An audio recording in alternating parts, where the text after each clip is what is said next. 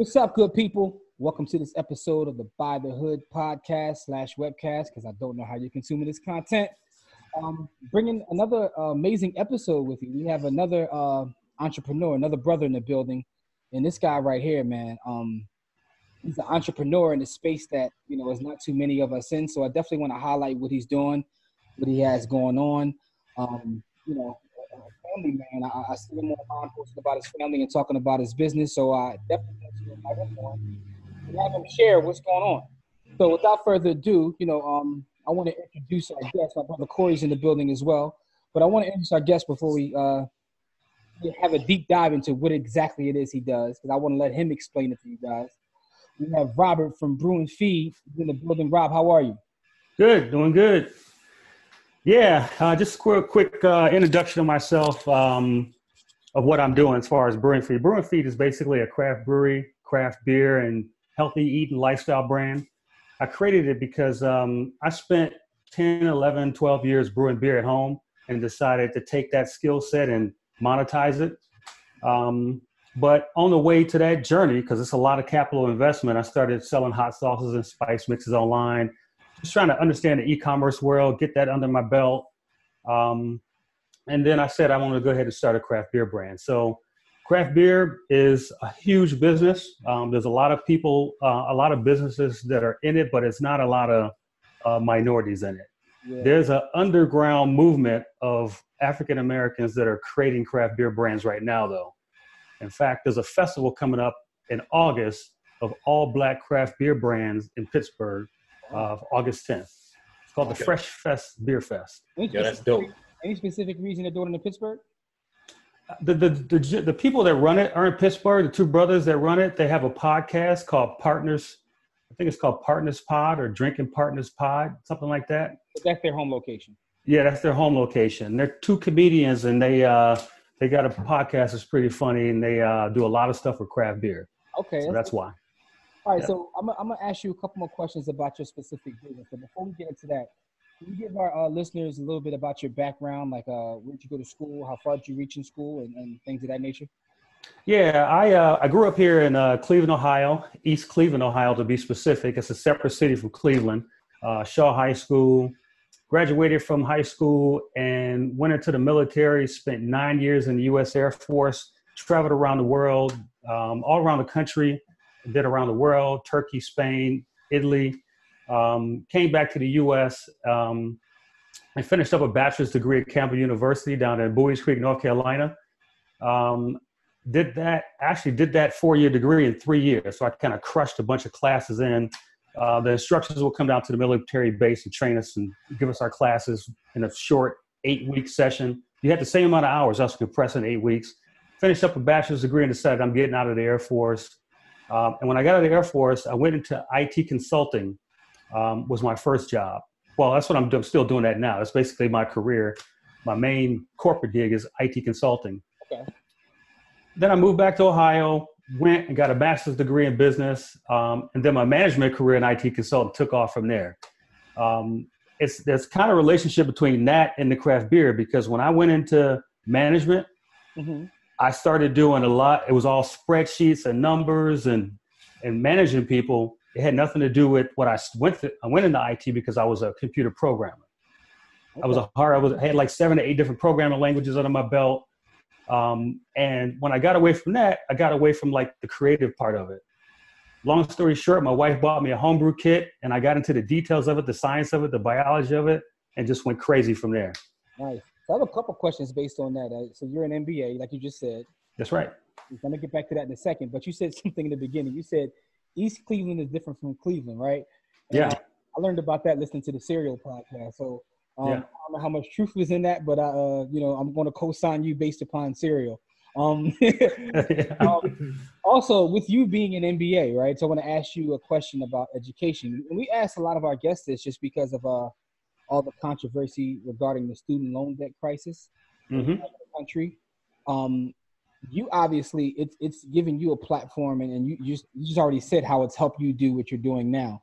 But overall, um, do you look at education any different now than you did when you went to get your uh, bachelor's and your MBA? Like, would you would you advise, like if you have kids that are going to college, how would you advise them considering the cost of college now and how the loans are structured? Yeah, it's it's it's a lot different. Um, globalization is the biggest elephant in the room. You have to know what you get yourself into when you graduate with that degree. If your if your whatever you're getting your degree in has been commoditized and moved overseas, don't I wouldn't advise going into that career field because I I as an IT consultant I solution and I see how these deals come together, and the, the how much they're paying these folks versus how much we need in order just to basically have a decent career here is is pennies. They're not they're not making they're not making that much money over there. It's a lot for them in their economy, but not here. So know what your career field is when you go into it and what, what it looks like relative to the global market. Um, it, you want something that where you physically have to be here in the U.S. to do that work, especially if you're going into technology. Okay, that's a good point. Corey, you got anything you want to add to that?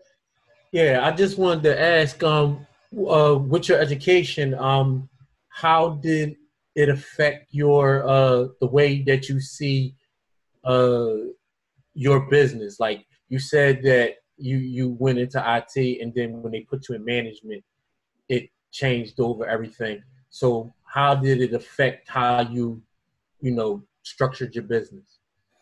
Yeah, that's a good question. I there's a lot of things i work with a lot of entrepreneurs in doing this and there's a lot of things you don't learn in school. You just got to go and make those mistakes. Um, but i did i am using a lot of the stuff i did in school in my current job and a lot of it is applicable to this. I mean so, I, I wanted to ask you uh, is it more about what you know or who you know in, in your current uh, setup? Yeah so the, and and in my corporate gig is about what you know because people have a spreadsheet that lists the skill sets and they need to fill those roles. And so that's why it's important when you're getting a degree, you got to know what that spreadsheet spreadsheet looks like in that industry and what they're paying. In this job, you, you don't have to you don't have to know everything. Knowing the right people, I, I watch entrepreneurs and how they move. They don't pay full price for stuff. They they get relationships and opportunities based on who they know, not how much money they got. So it's a different world. We're entrepreneurship. That's why I'm dipping my toe in. I'm easing my way into it now because I know that while a lot of the stuff that I learned in school and the stuff I had in business and in, in the corporate world is good stuff to know, being in the entrepreneurship world is a completely different ball game. Interesting. Okay, interesting. So um, I've seen what you've created with Brew and Feed. Um, and you know, first of all, kudos to you because the one thing I can say is like you you have products, but you're media. Do you have a media company at this point. That's and right. So who does your editing? You have like amazing editing on your videos. Is that you? So that's me. So that's that's um, one of the things that I learned from corporate world when I was as a technologist. I understand how technology works, how software works, and I can figure things out fairly quickly. And I have a I have an account with a, a website called lynda.com. It's L Y N D A.com education one. I've, I've, I've yeah. I just go in there. I hit. I put up a course and I hit the treadmill and I watch the course and I learn how to edit video and shoot video and and produce video all from that website. Okay, I, you know what? That's that's that's a for those who are listening or watching. You may want to write. great resource. Yeah. Like, oh yeah. You know, self education. Like you know, um, you, you're still learning, although you're building. You're learning while you're building. That's right.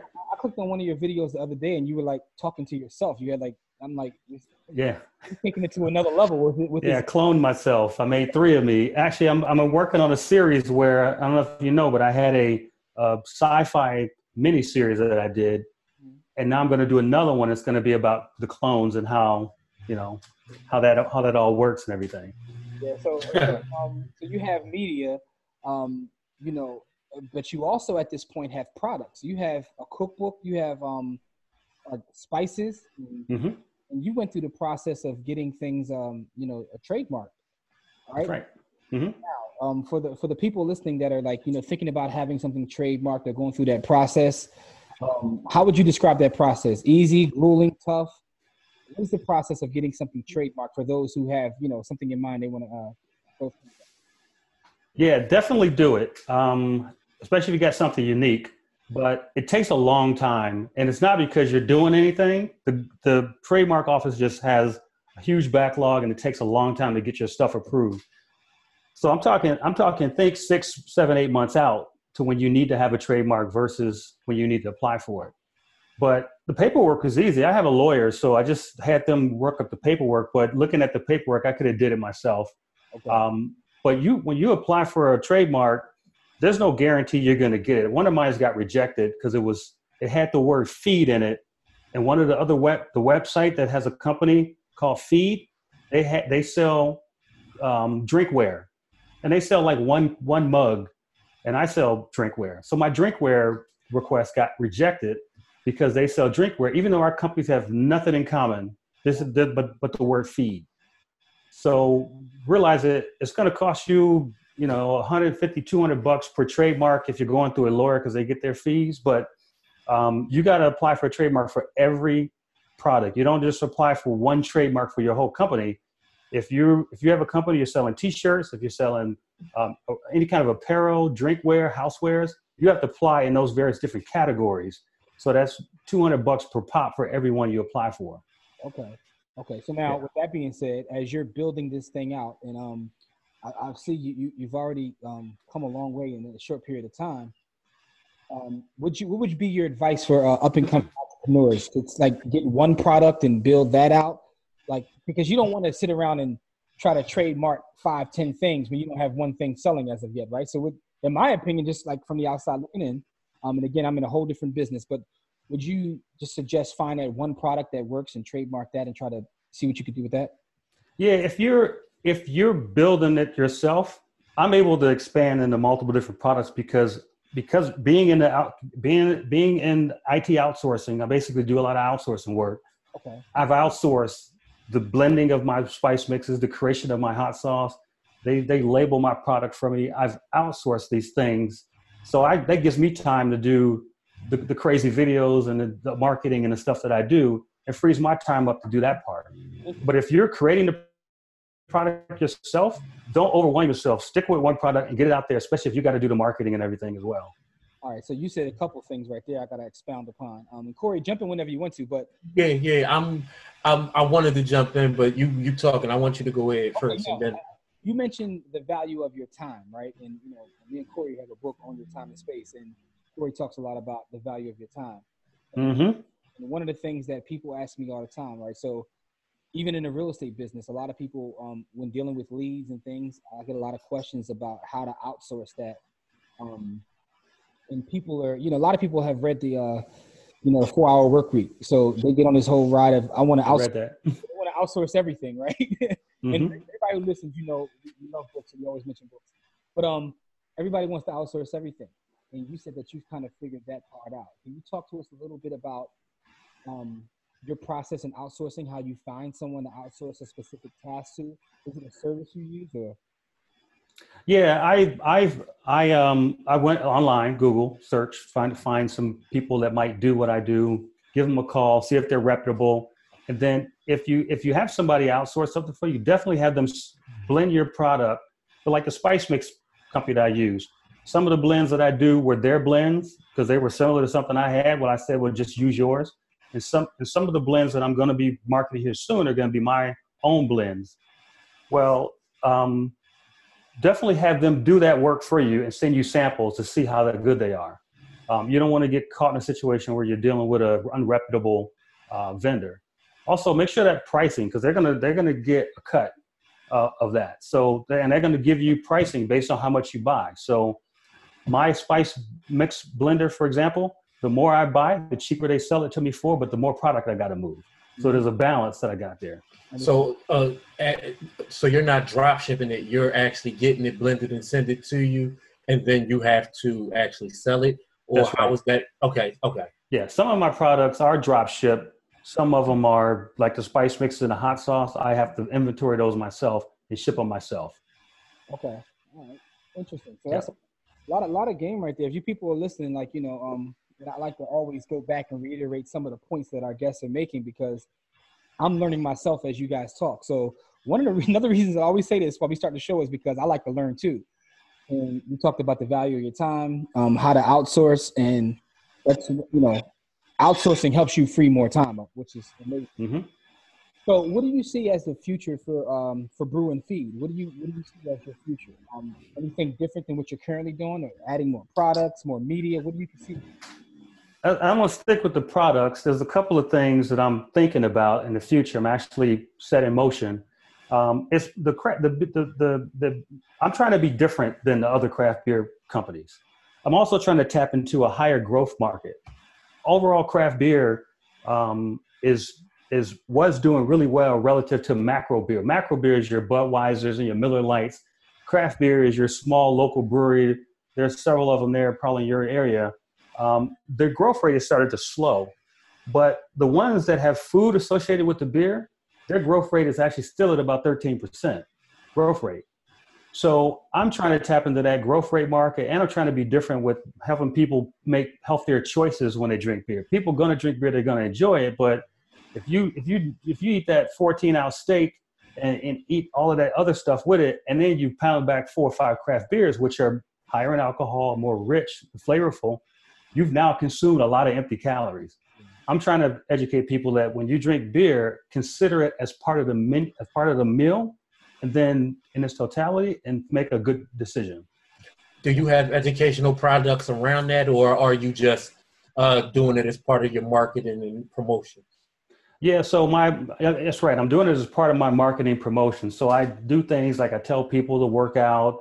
I I, I on my social media I talk about my bike riding, exercising.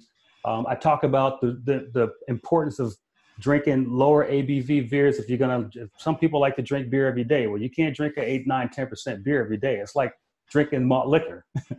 you can't do that every day. It's going to catch up with you at some point. So I want my consumers to survive because I want to sell them beer until they're old and gray. I don't want them to consume my product and then and then pass yeah. and, croak, right? Yeah. So I, I watched the, uh, a documentary called the, the, Truth About Alcohol." Um, mm-hmm. So I, I would uh, suggest that our, our listeners look at that, and also um, they were saying a lot of the things that you were saying about the ABV and things like that. That's a um, very good uh, documentary on Netflix, The Truth About Alcohol. If you want to learn something about alcohol and uh, the effects of alcohol on the body. Um, yeah, let's so, keep it real. We're drink, we're brewing. I'm brewing beer that has alcohol in it, and it's an adult product, and it's meant to be consumed in moderation. Um, and, and so I understand that, and so I'm. I have to. Actually, the government requires me to be responsible with who and how I advertise that product. Um, so that's so with respect to where I want to go next, I want to brew more beer. um, I want to brew more beer, more variety, or bring stuff to the market. And in order to do that, I set up another relationship that's fairly unique. It's not fully outsourcing because I'm going to be doing the beer, but I set up what the government calls as an alternating proprietorship with a with an existing brewery. But it still requires me to be a fully licensed brewer with all of the stuff that a brewer would do, but I don't have the capital expenditure. So they, I do have, I do have to make some form of investment into their brewery um, to do this, to have this relationship work, and then I have to pay my rent and all that stuff. But basically, I'm considered a tenant brewer on a larger brewer brew house. Mm. And people say, well, you can just drop some money and create your own brewery. I'd have to drop my corporate gig and do that full time. But like we were talking about with your time, it allows me to tap into a resource that's already existing without having to work go through the build out and commit to a capital expenditure by quitting my corporate job and then then being a steward and main, maintaining that that that hardware listen you, you you've given a lot of gems right yeah, you, right? you dropping gems.com yeah. about partnering um, with, with this uh, you know companies that already have infrastructure built and you also said something else that was interesting about um, you know how you're building your business, right? So you're you're building this from the ground up. You're taking it slow, um, and mm-hmm. that that partnership is a major key. But you also talked about your data and knowing your target market. I could tell you, I could tell you an MBA just by the way you talk.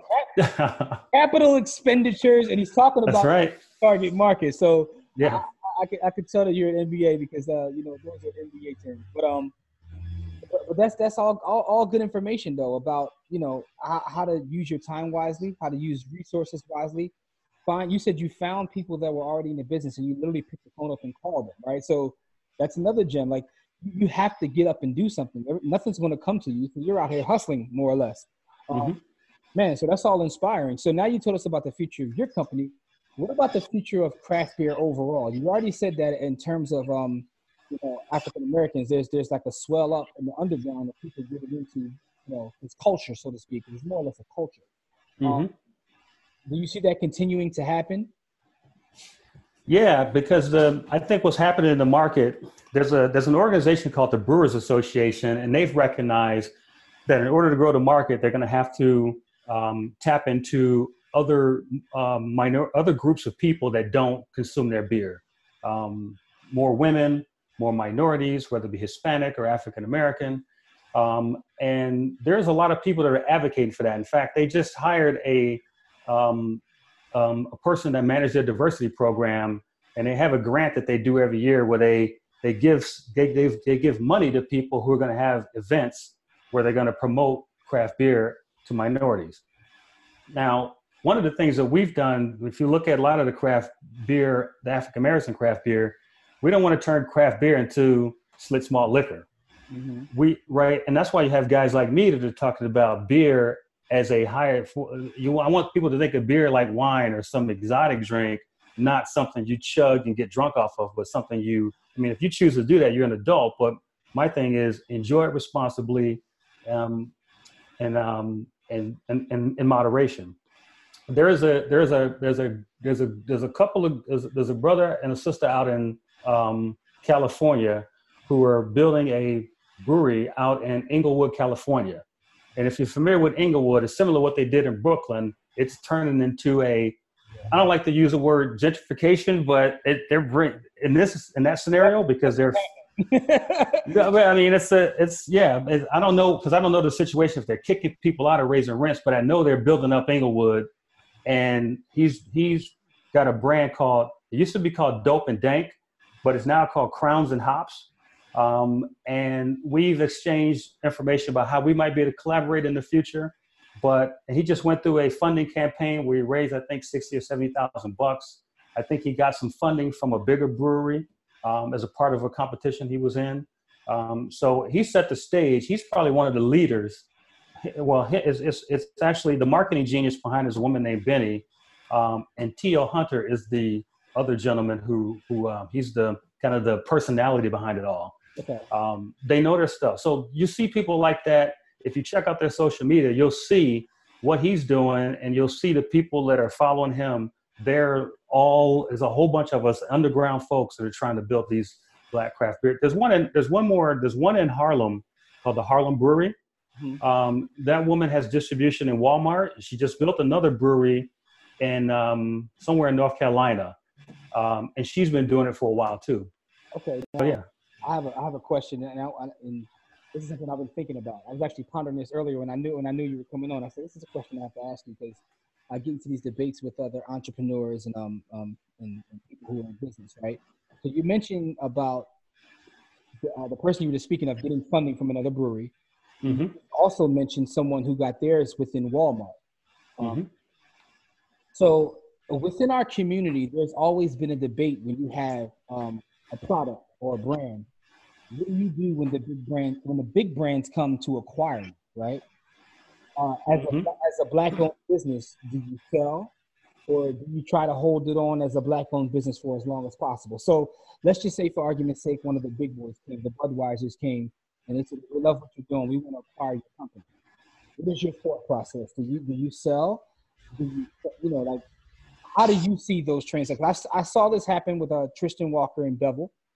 I saw it happen when B when back to right when Robert Johnson sold BET, right? Yeah. I saw people congratulate him, and some said, "Oh, you should have kept that black." Or um, Carol's daughter was another one. I can go on and on. Yeah, yeah. every, every time it happens, I see this debate. What is your perspective on that?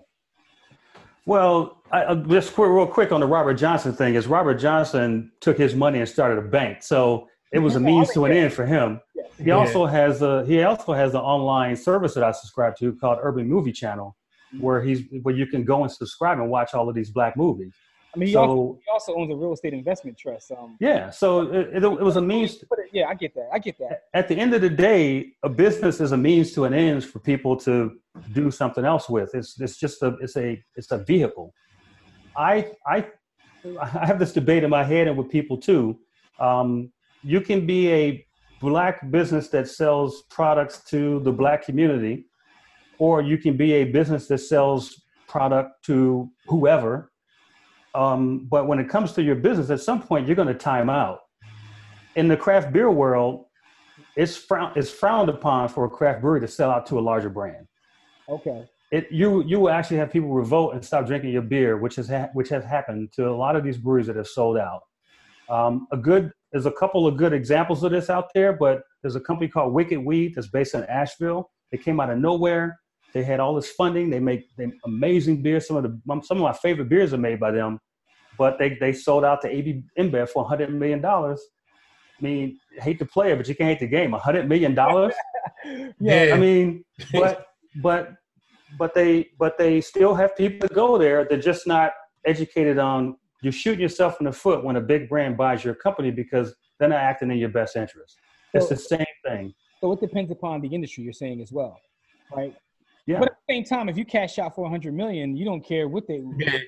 you time out. You you you and your business will time out at some point because the, if you're doing something that's that good, that's that valuable, you gotta your company's gonna reach a point where I can't really grow this business anymore unless I get a huge capital investment. In a craft beer, your your craft brewery will get to the point where you have to distribute it. And if you go to any a major grocery store and look at the beer section in there now, it looks like the wine section. There's 50 million different beers in there now you you got so much competition the only way you can grow or get be more competitive is to get some capital investment in your distribution channels and the only way to do that is the It's interesting. This is an interesting debate because I've had people make arguments on both sides that I actually agree with. I don't know what the answer is because I've had someone say, "So, at what point are we able to take any of our companies or brands and get them to the point of IPO or getting getting them to be the point where they're a Fortune 500 company?" Yeah, can we do it as black people? Can we just, without using the major uh, big businesses, are we able to do that for our own black businesses and not have them have to sell to these major corporations to become viable in the major market? So is it possible? So I start to think about this, right? So and, and I guess it depends upon the industry too, because when I look at say um like the beverage industry, companies get to a certain point, and it's either you're selling a Coke or Pepsi, because if you don't, they're gonna put money behind putting you out anyway. Right? yeah so Because those two those two titans are so big that they have the capital to okay, either you're gonna get down or lay down. That's what it all boils down to. that's right so i so my mbas coming out now. So you these industries these major industries have deliberately put up barriers to entry for small businesses. They've they've got a whole they're playing chess. They specifically are doing things to make it more difficult for you. Their pricing strategies make it difficult for a company that's doing things on a smaller scale to, to sell that same product at the same price that they do. And they deliberately put those barriers up for you they make things more difficult they, they patent technologies that you can't have access to unless you pay them so they deliberately put up these barriers so that you can't compete so what what I guess what I'm saying is if you're going into a market and you expect to grow and you would like to grow, grow into a market where those entry barriers are already not there. Create something new, create something unique that doesn't exist. Now that will also make you more attractive for these larger businesses. You create something that's unique that doesn't already exist, it'll make you more attractive. But if you if you sell that business and you go open up a bank and start a, a movie channel and a real estate company like Robert Johnson did, I think you succeeded because now oh you can empower people even more. Yeah, I do too. Like I, I've seen people um with the criticism, and I think with his situation, I think it just it seemed a little crazier because it was called Black Entertainment Television. Yeah, that's true. I really believe the naming of his company had a lot to do with his criticism. Yeah, that, that sent people, rubbed them the wrong way. yeah, I- that's true. I did see the moves that he made, like post BET, and like you said, when you have a real estate investment trust, which is publicly traded, I think the ticker is RLJ. Um, you know, he has a bank. Um, he had a, a, fleet of car dealership. so he put the money back to work. I also remember the brother, uh, who had the I think it was the Shea Moisture Company or something, which was yep. He just sold to the major uh the major distributor for that because they was basically they, they gave him the get down to lay down. But what like he did, yeah. what he did was he took a hundred million, he put it up in a fund for women of color to start businesses. He's going to like fund them. Um, I think he also went and resurrected Essence magazine. So I guess it also depends upon what you do with the capital you get. Yeah. To sell the business. Just, it's a a yeah. business is a, a business is a vehicle. With, with, I mean, if if you can make money through a business and create value, and then somebody decides they want to pay you for that value, take that money. Don't take the money and run. Take the money and reinvest it. I mean, do it. Do something else with it. But just because that person sold a business, it's not emotional when it comes to business. It's yeah, but it's emotional when it comes to the customers because the thing about a lot of the black-owned businesses is that people frequent those businesses because they were black-owned. And now when you sell them to somebody that's not black owned, you lose some of that frequency to, you know, to the to the marketing. You know, as you can't market yourself as a black owned business anymore. I, just, agree. Yeah. I just think it's an interesting conversation because honestly, I just don't know what the answer is because I like i am also like I also went to business school and I remember a professor telling me that you know it, you got to take the emotion out of it and all businesses are meant to be sold at some point or another. Right? But he also didn't come from where I come from, when when I see how all of those black businesses are the ones who employ people that look like them. So you're talking about the politics and, and, and, everything start to blend with the business. So it's not as simple as just, you know, you, you, you create a business just to sell it. It's a little deeper than that when it comes to black owned business. It's a, you get into the politics of it, you'll, you'll wrap yourself around the axle and never achieve what your ultimate goal is. Cause I, I mean, I've gotten grief for brewing beer. Like a lot of, a lot of, a lot of believe it or not, a lot of people in the black community don't drink alcohol. Mm-hmm. It's you know, it's a it's a lot of people think that we do, but a lot of people don't, and a lot of people won't buy my spice mixes because it's associated with my beer.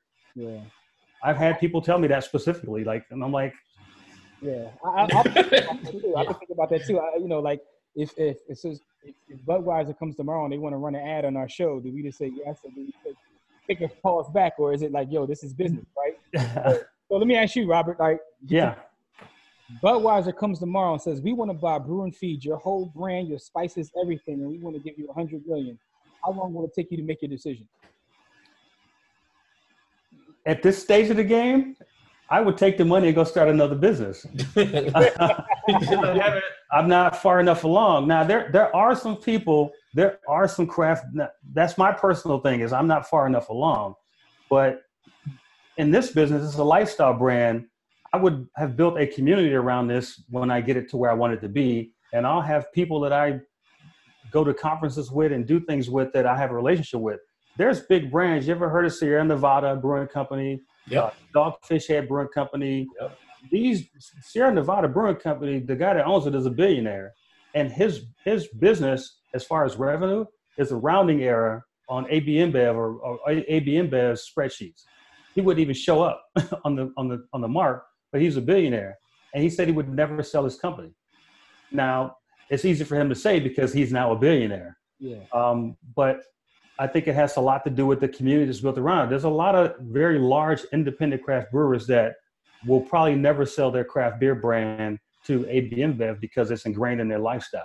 Now, th- as these folks get older, if they don't have a successor, it's more likely that they would sell their business because they don't have a successor and it's like i can only do this for at some point i got to retire yeah we talk a lot about that when we when we talk to the young people um, about succession planning um, about uh, time is not time doesn't end when your time ends and it, time ends you know it's about lineage and about thinking outside your lifespan so uh, what are you doing as far as um, setting up a successor for your business yeah. Oh, so I, I, like I said, I'm still in the early stages of it. Um, and I don't know if I have, I don't have any kids. I got nephews. Um, but I haven't even thought about that yet because I'm still so early stage right now. You don't have a succession plan just yet because you haven't finished building it out.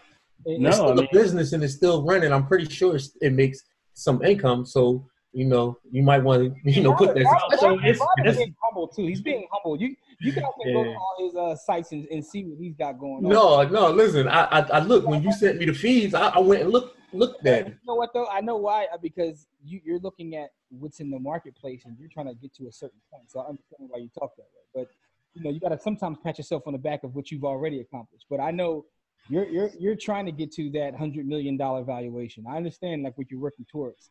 Well, so honestly, my my whole thing is I don't I know I'm statistical, right? So statistically, there's a, gl- there's a there's a glass ceiling in the corporate world, right? There's only so many executives that look like me. I very rarely run into somebody when I'm in these executive meetings that look like me. So statistically, it might be difficult for me to get to where I want to get to before I retire out of this career field. Mm-hmm. So I need a wedge, right? I need something that says when I get to a point where I've succeeded all I can succeed and whatever biases or whatever it is, it might be a barrier to my success in the corporate world. I want I want a I want Brew and Feed to have significant amount of revenue already being generated. So if I leave this full time job and I can put more energy into Brew and Feed, I can then explode it out and make it bigger than what it is while, while I'm still working. Yeah, and, and we're not going to a lot longer, but I did want to bring up something else as well, right? Um, I think it's a valid point because I, I, see these debates also, uh, you know, in, in, in my circle in terms of entrepreneurship and just going full head on versus keeping your job while you're building something on the side. Mm-hmm. Um, I've seen it work both ways. Like I've literally seen people keep their job, build something on the side, and that thing on the side actually starts to create more revenue than their job. Mm-hmm. Right? Yeah. So um, I think that it's interesting that you were able to build what you built while still maintaining your corporate job because, like I said, all of your content is quality you have products and your labeling of quality. Like you have a quality operation, and I can tell just by looking at what you have going on, what you're trying to do. So you, so appearance matters to you. You're trying to, you know, um, I guess a good analogy would be Apple. Like when you get an Apple phone, the one thing they have over everyone is the appearance. Like their boxes are set a certain way. Mm-hmm. And the plastic is different than someone else. That's right. I'm not even an Apple fan, but I use both platforms. So, you know, um, but I'm just saying that to, to say that you're you put a lot into what you've built thus far. But yeah. you've also been able to maintain your group. And, you know, just to let people out there know, if you're thinking about getting a business or buying investments or whatever it may be, it's okay with keeping your job and building that on the side, right? There's a lot of hours in the day, and you just have to be efficient with those hours, right? That's right, and I don't I don't sleep lot, a lot, so it, it helps. it helps not needing a lot of sleep. Um, but it you do have to spend some time with it. You got to kind of set some time aside on the weekends, after hours, after work. Um, but don't try to do it all at once. Like I said, I'm pacing myself. I'm doing a little bit here, a little bit there. And the good thing about it is, I may have a plan to do something, and I might start doing it. I'm like, I'm not feeling this, and I just go do something else because it's mine. I can set my own priorities and do it based on what I think is the right thing to do. So yeah, I, I I'm doing it all on my own. Everything I built, the website you see, I built that. All of the content I create, all of the everything, pretty much, it's all me. That's why I did the clone video because I wanted to represent that me, myself, and I doing this. But relationships, though, I got I got good relationships with folks in the craft beer community to help me with some of this stuff. So you've given us a lot of gems this episode. For one, about your networking, about asking questions, about outsourcing, about managing your time, about, you know, so I can go on and on with all the gems that you got, but I definitely appreciate your time. Yeah. You know, appreciate your knowledge and wisdom and, and I'm looking forward to seeing where you build this thing out as you continue to grow. Because I want to see when you have to make that decision whether you're selling or not. Robert, give us, Robert, Robert, yeah, give us, yeah. give us, give us a, give us a couple books that you read. Oh man, oh man, this some of your favorite give us something that's one of your favorite books or something either favorite or something you think that you know is not one of the more popular ones either or. I listen to a lot of audiobooks um, I, I just picked up one called the prince. Um, it's, it's about the history of land ownership and how princes were made to go out and uh, run countries. Um, that's a good one. Um, i listened to some of the craft beer books and how they were made. I listened to the sierra nevada book. He talks about his how he started his business. He started out as a distributor first, then he became a brewery, and then he already had the knowledge laid on how to distribute his beer, kind of like what I'm doing with laying the groundwork. And then the mm-hmm. next step, um, Dogfish Head has another beer, a book that they did. It talks about the business of brewing and all the, the stuff that they went through. Um, uh, there's a, I, I listen to a lot of science books, man. I listen to a lot of stuff about physics. okay. um, because everything we do is about physics, about overcoming the ability to distributing product, making product. It's all about moving product. um, so I listen to a lot of, I read a lot and listen to a lot of books about physics and science and stuff like that. That's interesting. So you're, you're the first business person to actually bring that up, like uh, books about physics, right? And it, yeah, you know, it's all related. I know a lot of uh, business people love math. So Corey loves math. He thinks everything. Yeah. That's my move. So, so yeah. he, he, says everything is math. You say everything is physics, and I, I guess that's kind of one of the things. You can make that. Yeah, it's, it's, all related. Yeah, it's all related. Okay, so the, uh, what's the first one? The Prince, though. I've never heard of that one. That's yeah, it's, it's, it's a very interesting book that was t- that talks about how to. It's very devious in a way because it's about land ownership was it back in the day, way back in the day. It, you own land or you was a peasant. There was no other. There was nothing in between. And then, and if you did own land, you were basically leasing that land from someone because they let you lease that land. And then they would put a prince in charge of that kingdom, and that prince would basically run that kingdom, and that he would be basically, if he started screwing up, they would get rid of him and put another prince in there. It's an amazing book about the history of wealth. Okay. And it'll it'll give you a linkage into wealth and why some people have it and some people don't. Yeah, that's interesting. I'm on that right away. Yeah, yeah, yeah. we have to. Sounds like we're on our way back that way anyway, in terms of uh, history repeating itself. yeah. Yeah, man. So, so listen, a lot of gems. Um, you know, you gave us a couple books, some some craft brewery books, and the prince sounds like the one I'm going to go jump on right away. Yeah, I'm gonna hit that. mm-hmm. Rob, man, listen, thank you for your time, man. Much success to you in the future. Um, we're going to put the links to see what you got going on social media wise, as well as your website. Um, good luck with all the products that you released. Uh, I hope you get your tra- all your trademarks that you apply for. yeah, right? I got some more coming. Yeah, it's good to see, it's good to see someone that looks like me. Um, you know, and you're from East Cleveland, man. So like yeah. I, have already heard about East Cleveland, man. That's not it's not easy to, to get out of East Cleveland, man. You know. Yeah. um, but congratulations, man, and and again, thank you. I'll have you know our listeners please go check out and see what Rob's got going on. Um, there are people like us that are in the craft brewing industry, believe it or not. So, um, Corey, anything you want to say before we got here? Yeah, I, he he dropped a million gems in this in this podcast in this video. So, if, however you consuming this, you need to take your pen and pencil out and, and go back through this video and, and, and capture all those gems that our man Rob dropped on us today. Yeah, all right, thanks. Appreciate it. I'm Brew and Feed on all social media platforms except Twitter. I'm feed brew on Twitter. Uh, and much success for you on the podcast, man. I got it bookmarked, so I'll be listening. No doubt, man. Thank you, man. Listen, as we always say, people, it's not how much you make, it's how much you keep. It elevates, and we'll see you guys on top. Peace.